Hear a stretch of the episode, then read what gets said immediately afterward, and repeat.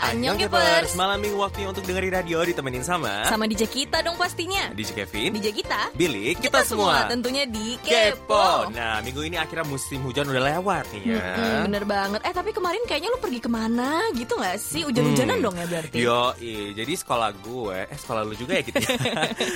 Jadi kita nih ngadain acara nginep gitu untuk para mu- murid asing nih ya. Oh, untuk, nginep. Mm, jadi untuk meraya, eh, ngerasain gimana sih budaya Korea gitu. Hmm. Jadi kita pergi ke Pyeongchang dan Gangneung, Ah, kayak sekitar tiga jam gitu dari Seoul ya. Mm-mm. Ah, dan katanya yang penanggung jawabnya itu kayaknya seseorang yang gue kenal juga gitu siapa, ya? Siapa ya? Gue ya.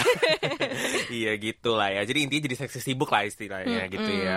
Jadi yang pertama tuh kayak ada acara bikin bibimbap kayak gitu kan. Terus kita ke Ah. museum gitu. Pertama tuh hari pertama sih oke cuacanya ya. Hari keduanya besoknya pas lagi ke pantai malah hujan deras. Ya sayang banget pas lagi ke pantai Hmm, lagi ya hmm. kesian nih. Tapi sukses lah ya DJ Kevin udah bikin acaranya. Yo, eh, syukur banget lah nggak banyak komplain gitu kan ya. Dalam Hmm. hati, ih siapa sih ini yang nanggung jawab gitu ya? enggak, enggak.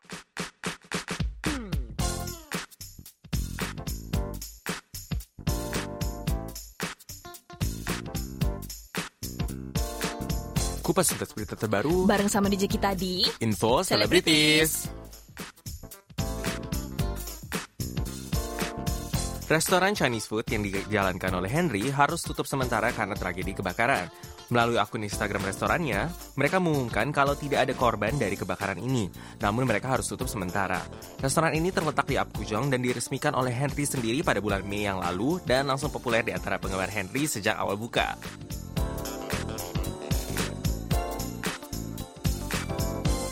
Lee Dong-wook dan Suji telah resmi berpisah. King Kong by Starship dan JYP Entertainment keduanya mengkonfirmasi kabar tersebut dan keduanya tetap melanjutkan hubungan dengan baik. Mereka mulai berpacaran pada bulan Maret yang lalu, namun dikarenakan keduanya sibuk dengan jadwal mereka masing-masing, akhirnya mereka harus putus hubungan. Huyong 2PM akan masuk wajib militer pada tanggal 9 Juli yang akan datang.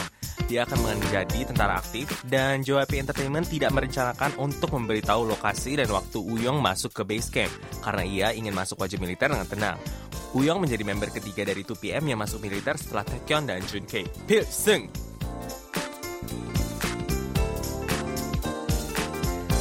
Jin Young dan Baro B1A4 meninggalkan WM Entertainment. Awalnya kontrak mereka selesai pada tanggal 23 April yang lalu, namun diperpanjang secara singkat hingga 30 Juni yang lalu dan keduanya memutuskan untuk tidak memperpanjang kontrak. WM Entertainment mengatakan keinginan mereka untuk menstruktur ulang B1A4 dan akan berbicara dengan anggota lain untuk aktivitas mereka ke depannya.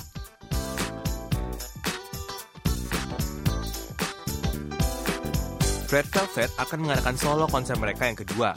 Konser ini berjudul Red Mirror dan akan diadakan pada tanggal 4 dan 5 Agustus yang akan datang di SK Olympic Handball Gymnasium di Seoul.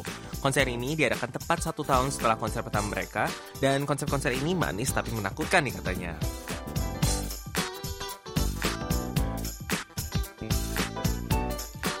Big Bang akhirnya telah resmi merilis teaser untuk solo album pertamanya. Judulnya adalah The Great Seungri dan akan dirilis pada tanggal 20 Juli yang akan datang. Album ini merupakan karya solonya setelah lima tahun nih. Setelah mini album keduanya dan setelah ini, dia juga akan mengadakan solo konser pertamanya di Korea pada tanggal 4 dan 5 Agustus yang akan datang. Dan sekian untuk info selebriti minggu ini. Dear DJ,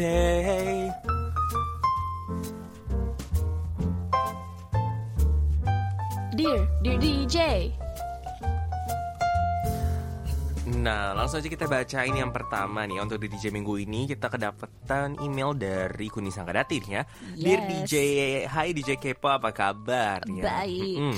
Nah aku pengen curhat nih boleh ya, boleh banget ya Nah DJ belakangan ini aku lagi galau nih pengen banget sejenak liburan atau piknik tapi belum kesampaian karena masalah waktu. Hmm. Aku kan berhasil ikut pelatihan menjahit di BLK alias Balai Kelatihan Kerja di kotaku. Jadi berasa produce 101 karena hampir 100 orang saja 100 orang hanya 16 saja yang diterima nih.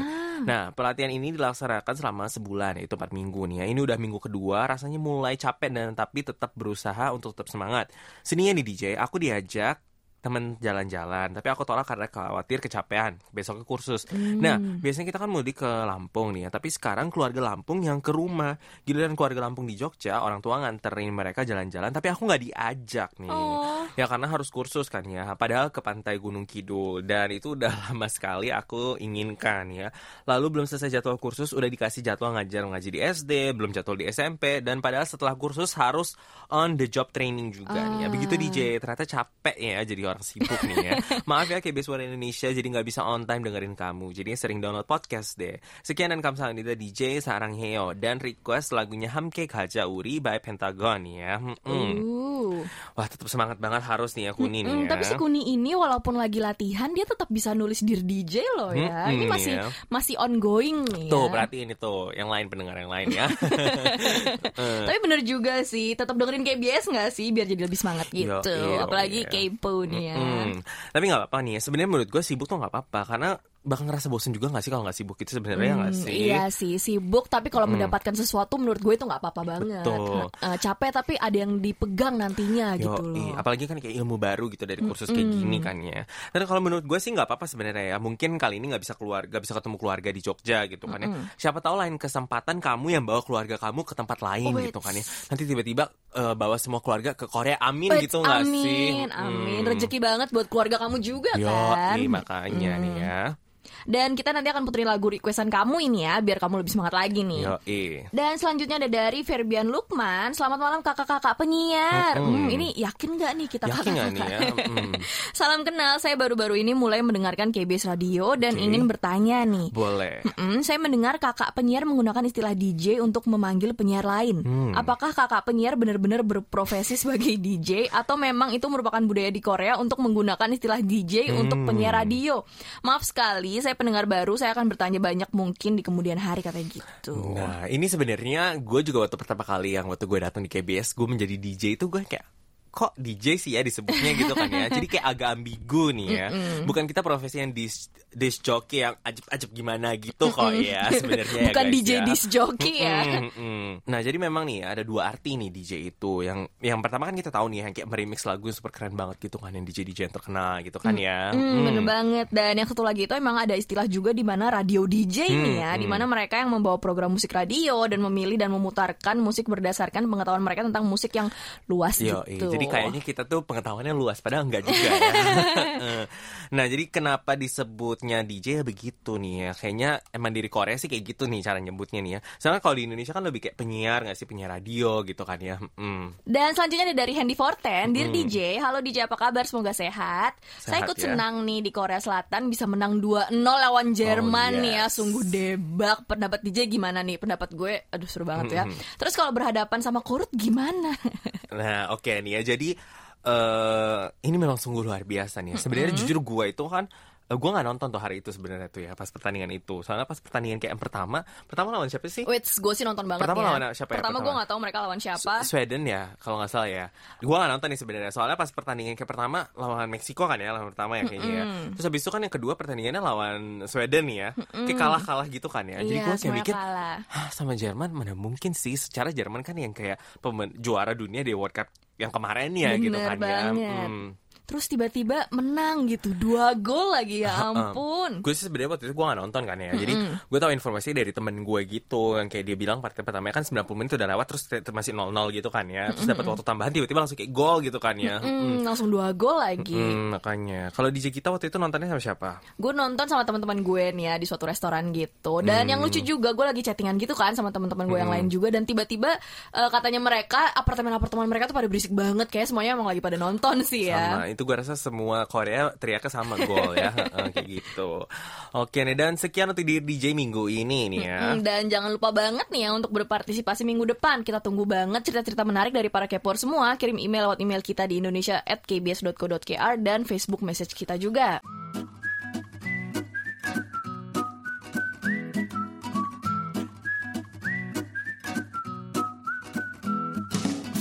Nah, untuk topik minggu ini untuk kata, kata kamu kata aku nih ya, pengen ngebahas tentang endorsement ya. Hmm. Kayaknya udah jadi Hmm. bagian dari keseharian media sosial kita semua nggak sih ya? Banget. Kalau ngeliat Instastory pasti isinya orang-orang pada endorse nih ya. Apalagi Mm-mm. banyak banget kan yang namanya selebgram selebgram gitu followersnya yang banyak dan mereka biasanya yang menerima endorsement tersebut. Yo, i, kadang ada yang kayak minta di, eh, yang dikirimin barangnya secara gratis gitu kan dengan syarat oke di post gitu di akun mereka gitu kan ya. Mm-mm. Atau kalau memang si selebgramnya udah kayak terkenal banget gitu kan ya, biasanya mereka malah sambil nerima uang bahkan terima juga barangnya gitu kan untuk kalau mereka mau ngepost tentang si barang tersebut nih ya. Mm, nah selain itu di Korea juga sering banget nih ya ada barang-barang baru yang aneh yang bermunculan kayak ada yang namanya ring untuk kaki yang katanya kalau pakai itu bakal jadi bagus gitu postur tubuhnya. Yo, iya ada juga yang bilang katanya kayak misalnya produk shower yang bilang katanya ada vitamin C gitu katanya Mm-mm. nih ya, bikin kulit jadi lebih bagus gitu kan ya. Mm-mm. Tapi kan kayak nggak tahu sebenarnya buktinya tuh dari mana gitu kan ya. Mm, bener banget. Nah kalau gue sendiri jujur gue suka banget kemakan ya, apalagi kalau mereka nunjukin gambar-gambar before and Hmm, after hmm. gitu.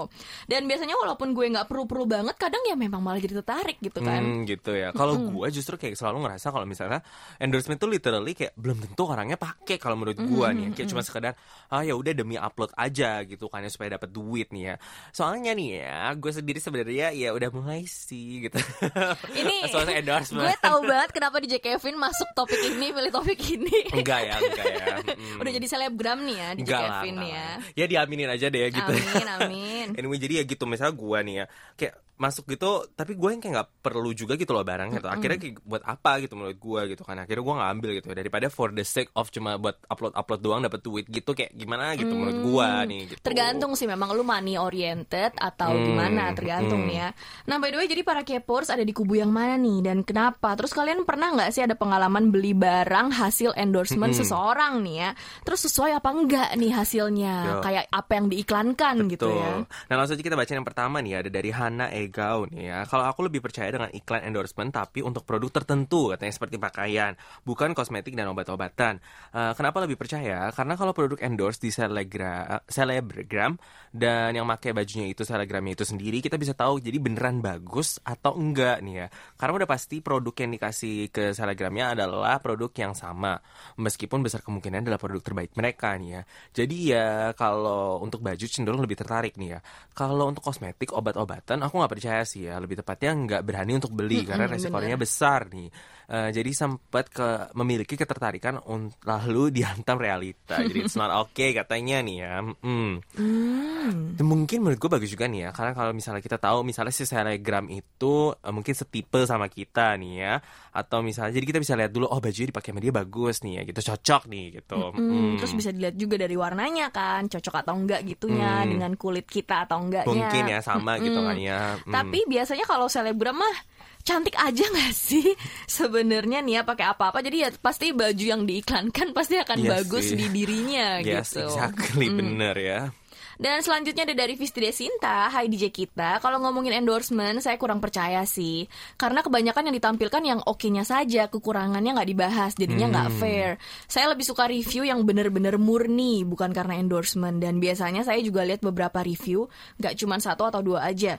Jadi kita bisa lebih fair dalam menilai produknya. Sejauh ini produk yang saya pakai itu ada juga yang nggak sesuai sama iklannya, terutama yang berhubungan dengan make up. Karena semua balik lagi ke tipe kulit masing-masing. Makanya saya kalau mau coba paling beli ukuran sampel atau kecil dulu nih DJ. Hmm. Nah kalau sudah cocok baru deh beli yang ukuran standar katanya Hmm. gitu. Tapi bener sih ya kalau yang namanya makeup itu kan kayak cocok-cocokan gak sih ya Mm. Hmm, dan gue rasa yang di endorse itu kan udah mulus-mulus juga gak sih kulitnya di belakangnya padahal mereka kayak apa namanya treatment di dokter kulit Ya. berjuta-juta gitu ya mau diapain juga pasti bagus Nah, kan? beda gitu sama kita manusia biasa kan ya gitu ya. Eh. Kemudian selanjutnya nih ada dari Koi Riatu Solihan ya. Kayaknya aku ada di di kubunya DJ kita deh ya, Hmm. nih. Biasanya kalau lihat barang yang di endorse emang sekiranya lagi perlu dan bagus biasanya aku langsung add gitu account si online shopnya nih ya. Hmm. Terus langsung cus deh lihat spesifikasi produk dan testimoninya. Kalau sekiranya produknya emang bagus, tokonya trusted dan harganya cocok pasti beli deh.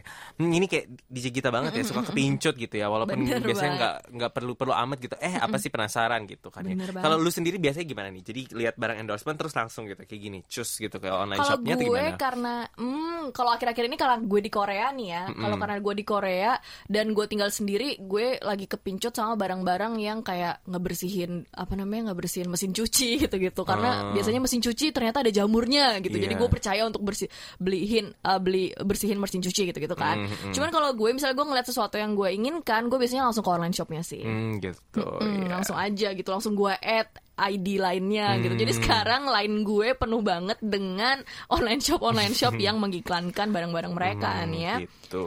dan selanjutnya dari Kiki Choi Hai DJ kita kalau aku kurang tertarik dengan kalau aku kurang tertarik dan kurang percaya juga sama barang endorsement karena sebagian besar suka dilebih-lebihkan padahal barangnya biasa aja lebih suka nyari OL shop via searching sendiri dan kepo-kepoin sendiri katanya Oh, gitu. kepo-kepo nih. Kalau kepo bareng sama kita boleh banget Boleh ya. banget. Jadi kita nyambungnya ke kepo ya. Eh, jadi dia lebih sukanya nyarinya online shop nih ya, nyari-nyari sendiri ya. Kemudian selanjutnya nih ada dari Dharma ya. Halo DJ kita, kalau saya sendiri ada di, di kubunya DJ Kevin ya, karena saya juga kurang percaya dengan produk yang di endorse dan selama ini belum pernah membeli produk-produk yang di endorse. Kalaupun mungkin ada satu atau dua produk yang pernah di endorse dan kebetulan saya membelinya itu pun tanpa kesengajaan atau tanpa sepengetahuan saya kalau barang tersebut pernah di endorse ya. Semisal saya ingin membeli produk secara online, biasanya saya cenderung lebih percaya dengan feedback konsumen sebelumnya yang pernah menggunakan produk tersebut. Dan alasan saya kenapa saya kurang percaya dengan produk yang di endorse adalah saya berpikir kalau orang yang mengendorse produk tersebut belum tentu mema- pernah memakai produk yang di endorse Nah, itu dia nih.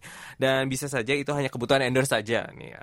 Apalagi yang mengendorse Telegram nih ya. Mungkin itu juga trik pemasaran pemasaran agar konsumen lebih percaya nih ya. Memang hal ini tidak sepenuhnya benar. Mungkin saja ada Telegram atau orang yang mengendorse tersebut yang memakai juga barang yang di endorse-nya nih. Hmm. bener banget Ini Dharma sangat ini ya, detail sekali nih ya. Mm-mm, Kayak tapi- nulis ini ya tesis ya, lengkap gitu ya. selebgram memang perlu kita kita sendiri pun sebagai Hmm. konsumer kita juga harus pinter-pinter milih selebgram kita gitu ya Betul. milih source kita karena ada banget selebgram yang money oriented aja gitu mereka Hmm. uang uang uang uang mereka mempromosikan apa namanya kayak eh, lotion ini lotion Uh, itu uh. bedak ini bedak itu. Padahal belum tentu mereka menurut gue nih ya mereka 100% nggak pakai. Tapi kalau misalnya itu mereka promosikan dan orang-orang pada beli belum tentu itu cocok kan di kulit si konsumernya. Dan itu Betul. bisa membuat mereka malah menghabiskan lebih banyak uang lagi untuk treatment hasil dari produk yang mereka pakai itu. Betul, bahkan ya menurut gua kadang tuh beberapa orang yang kayak gue lihat gitu ya, lihat instanya kok semuanya endorsement gitu kan ya, terus kayak gue rasa ini nggak bahkan kayaknya nggak semuanya endorsement deh, dia cuma kayak sekedar pura-pura aja barang yang dia pakai sendiri dia foto supaya kayak oh gue di endorse sih sama ini gitu ya supaya semakin banyak endorsement yang masuk gitu ke dia Bener, gitu bener, nggak bener. sih Oh, bisa juga, bisa, bisa juga. jadi kan ya mm. nah terus kemudian nih dari mana nih Dari Retno Palupi, kalau aku sih nggak tertarik dan kurang percaya sama produk-produk endorsement gitu Hmm. nih ya. Soalnya pala selebgram belum tentu juga pakai produk yang Betul. diiklanin kan. Kalau pengalaman barang nggak sesuai iklan sejauh ini sih belum pernah katanya gitu. Oh, beruntung banget nih ya. Kayaknya si Retno ini berarti setiap kali dia beli produk itu sangat detail nih ya sampai bisa tahu nih ya semuanya sama seperti yang dia ekspektasikan ya. Bener. Karena kalau gue sering sih nggak nggak sama gitu online gitu kan ya. Hmm.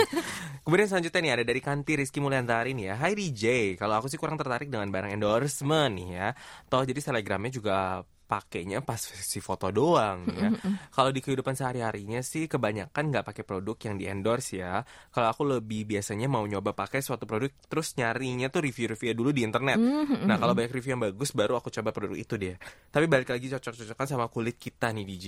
Bener banget. Cocok-cocokan sama kulit kita dan ini enggak sih kayak di dalamnya tuh kontennya apa aja Hmm, sih betul. gitu. Apalagi yang kamu pakai di muka atau kulit kamu Mm, nih ya. penting nih ya. Nah tapi nih ya, jadi guys di sini tuh di Korea pun bahkan ya online shop online shop itu bahkan katanya reviewnya tuh ada yang palsu juga loh sebenarnya. Oh. Jadi orang itu dia eh, suruh-suruh orang-orang orang suruh review-reviewin gitu supaya bagus gitu loh kesannya. Jadi orang-orang konsumen pada lihat oh reviewnya bagus bagus bagus bagus ya padahal itu semua juga dibayar bisa juga kayak gitu kan sebenarnya kan ya. Namanya orang bisnis nih ya, Yoi. apa pun dihalalkan. Mm-mm. Mm-mm. Dan selanjutnya ada lagi dari Isna ini Dewi Utami. Kalau aku sih nggak percaya iklan endorsement, begitu lebih ter- tertarik lihat dan beli langsung katanya dia gitu. Hmm. Lagi pula endorsement kan tujuannya untuk menarik minat pembeli. Jadi pasti para selebgram yang endorse suatu barang itu hanya memberitahukan kelebihan barangnya. Hmm. Aku lebih suka lihat preview barang dari orang-orang dulu, baru beli deh biar nggak nyesel. Aku beli masker wajah gitu, tapi ternyata yang datang nggak sesuai ekspektasi aku gitu maskernya, katanya Hmm, gitu. gitu nih.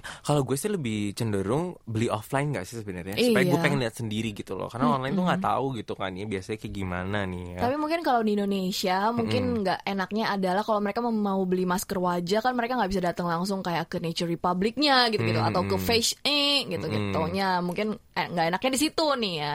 Cuman ya kalau apa pun yang kalian pakai di muka itu wajib banget untuk beli offline sih menurut gue nih ya. Hmm, gitu ya. Nih kalau tips nih dari DJ nih ya.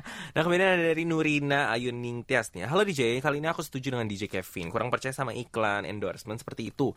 Soalnya mereka cenderung menggunakan Telegram buat menarik minat konsumen tentang produk tersebut. Tapi menurut gue ya, sebenarnya semua juga kayak gitu gak sih? Karena itu adalah tujuannya iklan gitu ya. Iya. Makanya kenapa pakai artis juga gitu kan? Namanya marketing. Iya belum tentu artis itu kan pakai juga barang-barang yang memang diiklankan sama dia ya nggak sih. By the way nih ya lanjut ya. Aku punya pengalaman beli barang yang nggak sesuai dengan iklannya. Tapi ya udahlah ya buat pengalaman saja. Untuk lebih teliti beli barang via endorsement ya. Untungnya barangnya masih bisa dipakai walaupun nggak sesuai sama ekspektasi nih. ya. Hmm, yang tadi gue bilang nih ya. Memang sama aja sih semua marketing pasti kayak gitu nih ya sebenarnya nih ya. Iya, nggak akan bilang eh ternyata negatif negatifnya adalah barang ini mungkin akan kegedean di Hmm. kaki yang begini gitu kan nggak mungkin juga. Dan selanjutnya ada dari Hazra Zerazil. Aku sih di kubu DJ kita karena aku suka lihat dulu review barangnya yang dilakukan di tokonya sih, terus baru beli deh. Dan beberapa hari yang lalu paketan yang aku beli datang dan tidak sesuai ekspektasi aku katanya gitu. Ini sesuai DJ kita tapi ternyata hasilnya tidak sesuai ya. Mm-mm. Kemudian selanjutnya nih ada dari Jihoni Dia Park nih ya. Jadi menurut aku nih ya, aku ada di kubu kurang percaya nih DJ. Ini maksudnya di kubu yang mana ya? Kubu Ah, Kevin, Kevin, DJ jadi, Kevin. eh, jadi aku ngerasa B aja sama barangnya. Tergantung sih ya endorse-nya itu siapa ya. Soalnya kan nggak jarang mereka mempromosikannya cenderung melebihkan. Sedangkan mereka sendiri belum tentu memakai juga. Jadi kalau gini aku cenderung melihat reviewan dari konsumen maupun blogger yang emang tujuannya untuk mereview bukan mengendorse. Oh, Ah, oh ini gitu. bagus nih ya. Gue juga selama ini baru sadar nih ya kalau memang kayak misalnya ada yang kayak blogger-blogger untuk nge-review gitu kan memang dia tugasnya nge-review dan dia pasti tahu banyak dong ya misalnya produk ini bagus apa enggak gitu kan ya. Jadi ini oh ini tips yang lumayan bagus nih ya. Jadi gue bisa pakai nih kayaknya next nih ya. Jadi tujuannya untuk mereview nih ya, bukan mengendorse nih. Hmm. Dan selanjutnya dari Novia Castiani. Halo DJ, aku kayaknya setuju sama DJ Kevin nih.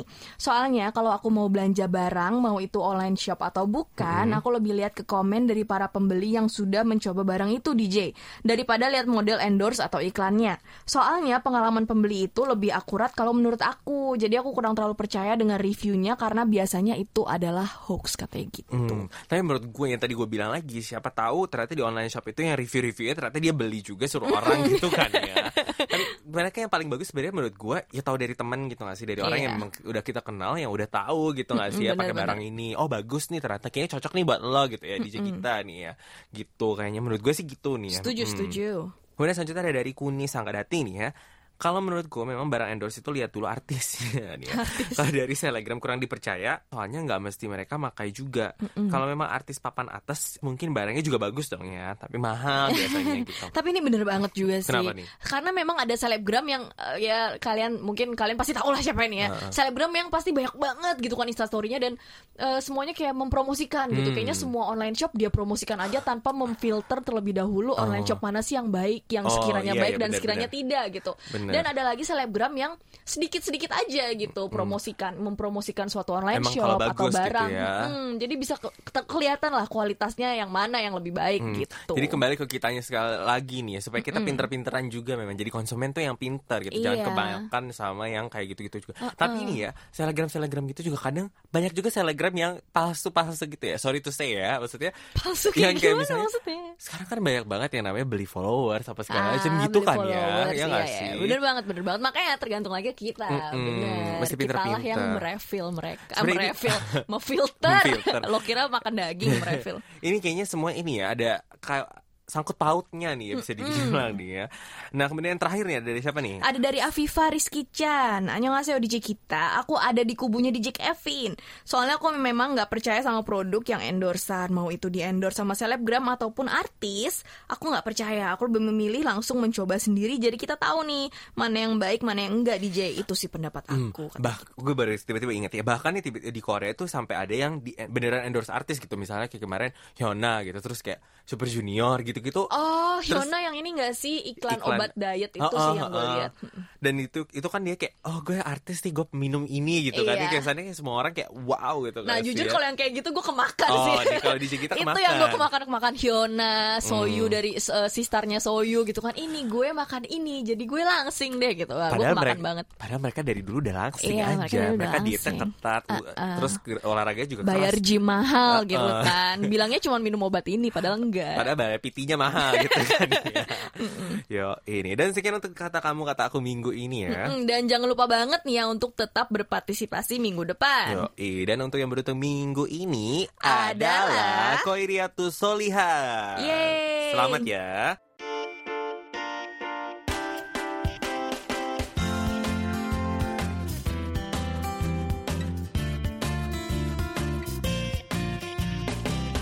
Amel. Anyo ini Kevin, ini kita.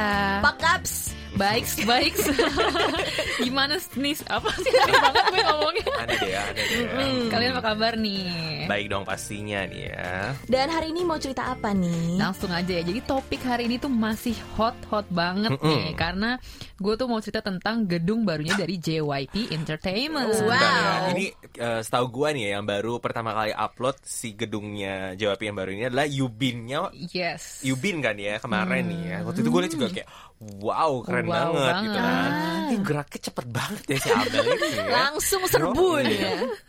Jadi lo udah pergi ke sana dong Mel? Wah. Iya dong, jadi gue langsung cepet-cepet ke sana. Gue kan anaknya up to the date banget Up to ya. the date. Kalau soal K-pop K-pop pasti update banget nih ya. Nah, jadi lokasi untuk gedung JYP yang baru ini di mana nih? Kalau yang dulu kan di Cheongdam nih ya. Gua pun baru banget ke sana. Baru ke sana Ke ya, gedung lamanya nih ya. Oh, ke gedung lama Aduh, kemarin deh telat kayaknya. banget dari Hmm. JKV. Gue belum pernah bahkan. gue lagi. Jadi gedung eh, JYP yang lama kan emang di Cheongdam itu kan. Iya, nah sekarang iya. tuh pindah ke daerah Gangdonggu, which is Oh, jauh. Kangdong. Hmm, which is jauh banget dari si Cheongdam ini. Jadi si Gangdonggu itu deket eh, Olympic Park sana. Oh. Kalau misalnya dari KBS itu dari ujung ke ujung ya, Bentar gue review sebentar ya gedung lamanya JYP. Tua ya. tua banget. Ah, gitu. Dan kecil ya gitu. Iya. Kalau dibandingin sama yang baru begitu ya? Oh jauh banget sama Jauh, yang ya? baru. Hmm. Jadi si gedungnya sendiri ini terletak di pinggir jalan raya, Oh. literally kelihatan dari persimpangan jalan raya. Jadi beda banget dengan gedungnya sebelumnya yang kayak masuk gang-gang gitu kan Exactly. ya. Ini promotion ya. Iya betul. Dan dengar-dengar yang di sana tuh jauh lebih besar memang ya daripada gedungnya ini Besar kan ya. banget. Jadi eh, nggak kalah sama besarnya YG dan SM ya. Hmm. Dan lalu kan artis-artis JYP juga baru baru ini pamer tuh kayak si Yubin itu. Oh, pamer gimana? Pamer lagi gimana? Jadi ada eh, Day6 juga bilang di gedung lama tuh mereka nggak di nggak punya ruang latihan band. Sementara di gedung yang baru mereka udah dibuatkan khusus untuk Hmm. latihan band. Terus tadi si Yubin juga sempat pamer eh, tentang ruangan latihan menarinya Betul. yang keren, luas dan modern banget. Nah, gue lihat yang itu tuh emang kayak jauh lebih upgrade banget fasilitasnya nih Yes, ya. betul banget. Jadi ngomong-ngomong ngomongin fasilitas nih. Mm-mm. Jadi di sini ada 9 dance studio, 18 ruang latihan vokal, 7 ruang producing, Hmm. 11 ruang rekaman, 2 ruang mixing dan 2 latihan, 2 ruangan latihan aktor. Bentar, Wow. Ini saking lengkapnya dan lu tahu dari mana ya Ada informasinya? dari beritanya dong. Oh dari berita. Gue pikir gue pikir si Amel datang Datang itu ngitung interview. Satu, dua, tiga. Enggak Ngitungin inter- gitu ya. interview Gong di Ajosinya gitu ya. Ini berapa gitu. Oh ya, biasanya kan kalau apa namanya penjaga satpamnya mungkin punya denahnya gitu. Oh, oh, oh. Pertanyaannya gitu kali ya. Dan yang paling bikin heboh nih Kev ya, Mm-mm. Git. Jadi dengar-dengar di situ ada eh, apa restoran yang menjual makanan organik. Wow. Jadi apa namanya? jadi artis JYP sana di Oh, Kevin. dapetnya makanannya organik sekarang gitu ya. By the way, ini makanannya buat karyawannya atau buat tamu-tamu kayak lo yang datang ke sana gitu? Eh, Ya kali dikasih masa makanan dikasih dia. makan? Maksudnya kan yang beli gitu. Jadi untuk karyawan dan artis-artisnya ya pastinya Hmm. karena Oh. katanya tuh si JYP ini Park Jin Young sendiri tuh du- dari dulu menjaga makanannya Oh, untuk iya. makanan yang organik Hmm. dan dia tuh sempat bilang gitu di suatu program TV kalau kalau misalkan dia punya banyak uang dia tuh pengen banget membuat semua artis dan karyawannya makan makanan sehat Wets. gitu tuh impiannya dia Sehat banget nih ini yang kayak begini-gini tuh harus ditiru nih guys. Mm-mm. Mm-mm. Terus ada apa lagi tuh di sana? Bisa masuk gak sih orang luar? jadi sayangnya nggak bisa masuk orang luar Oh, Sebenarnya jadi udah terbukti amal nggak ngitung. Iya.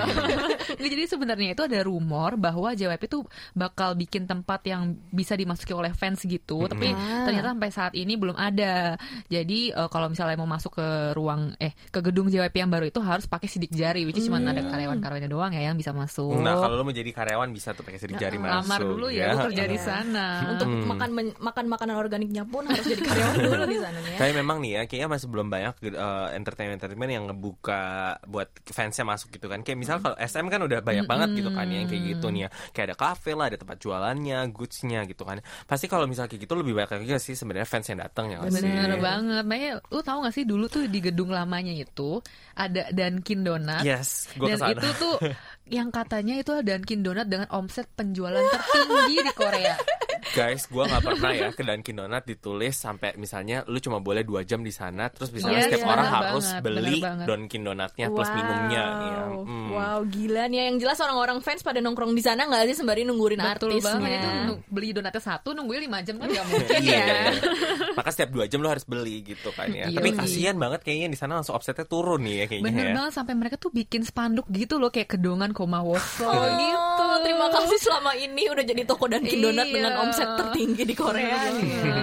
Ini jadi kayaknya berkat JYP nih ya mereka laris manis nih ya. Iya berbat dan gak cuma si Dunkin Donat itu ada juga kafe, restoran bahkan kos-kosan yang di dekat gedung lamanya JYP itu harganya tuh naik banget dulu. Hmm. Gitu. Ah, ada kos-kosan juga Ada ternyata dong di jadi buat situ. saseng fans gitu loh Wow. yang bener-bener ikutin terus. Apalagi tuh Dormia God Seven kan juga deket sana. Ah, Gue rasa abis ini gitu. pada mereka semua pindah ke Gang Donggu nih Iya, ya. kayaknya pindah ya semua Hmm. kosannya ya.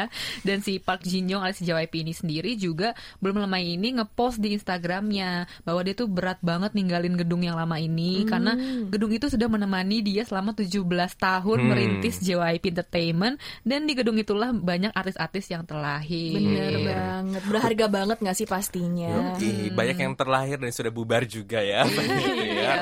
Mm-mm, Jadi yang pasti penasaran banget nih sama foto dari gedung barunya JYP yang super fancy ini kayaknya nih ya. Seperti biasa ada di website kita dong ya. Iya, seperti biasa dokumentasi bisa dilihat di world.kbs.co.kr slash Indonesia. Thank you banget ya Mel ceritanya hari ini. Ketemu lagi minggu depan kan? Sip, ketemu lagi minggu depan ya K-Popers untuk kamu dari Korea.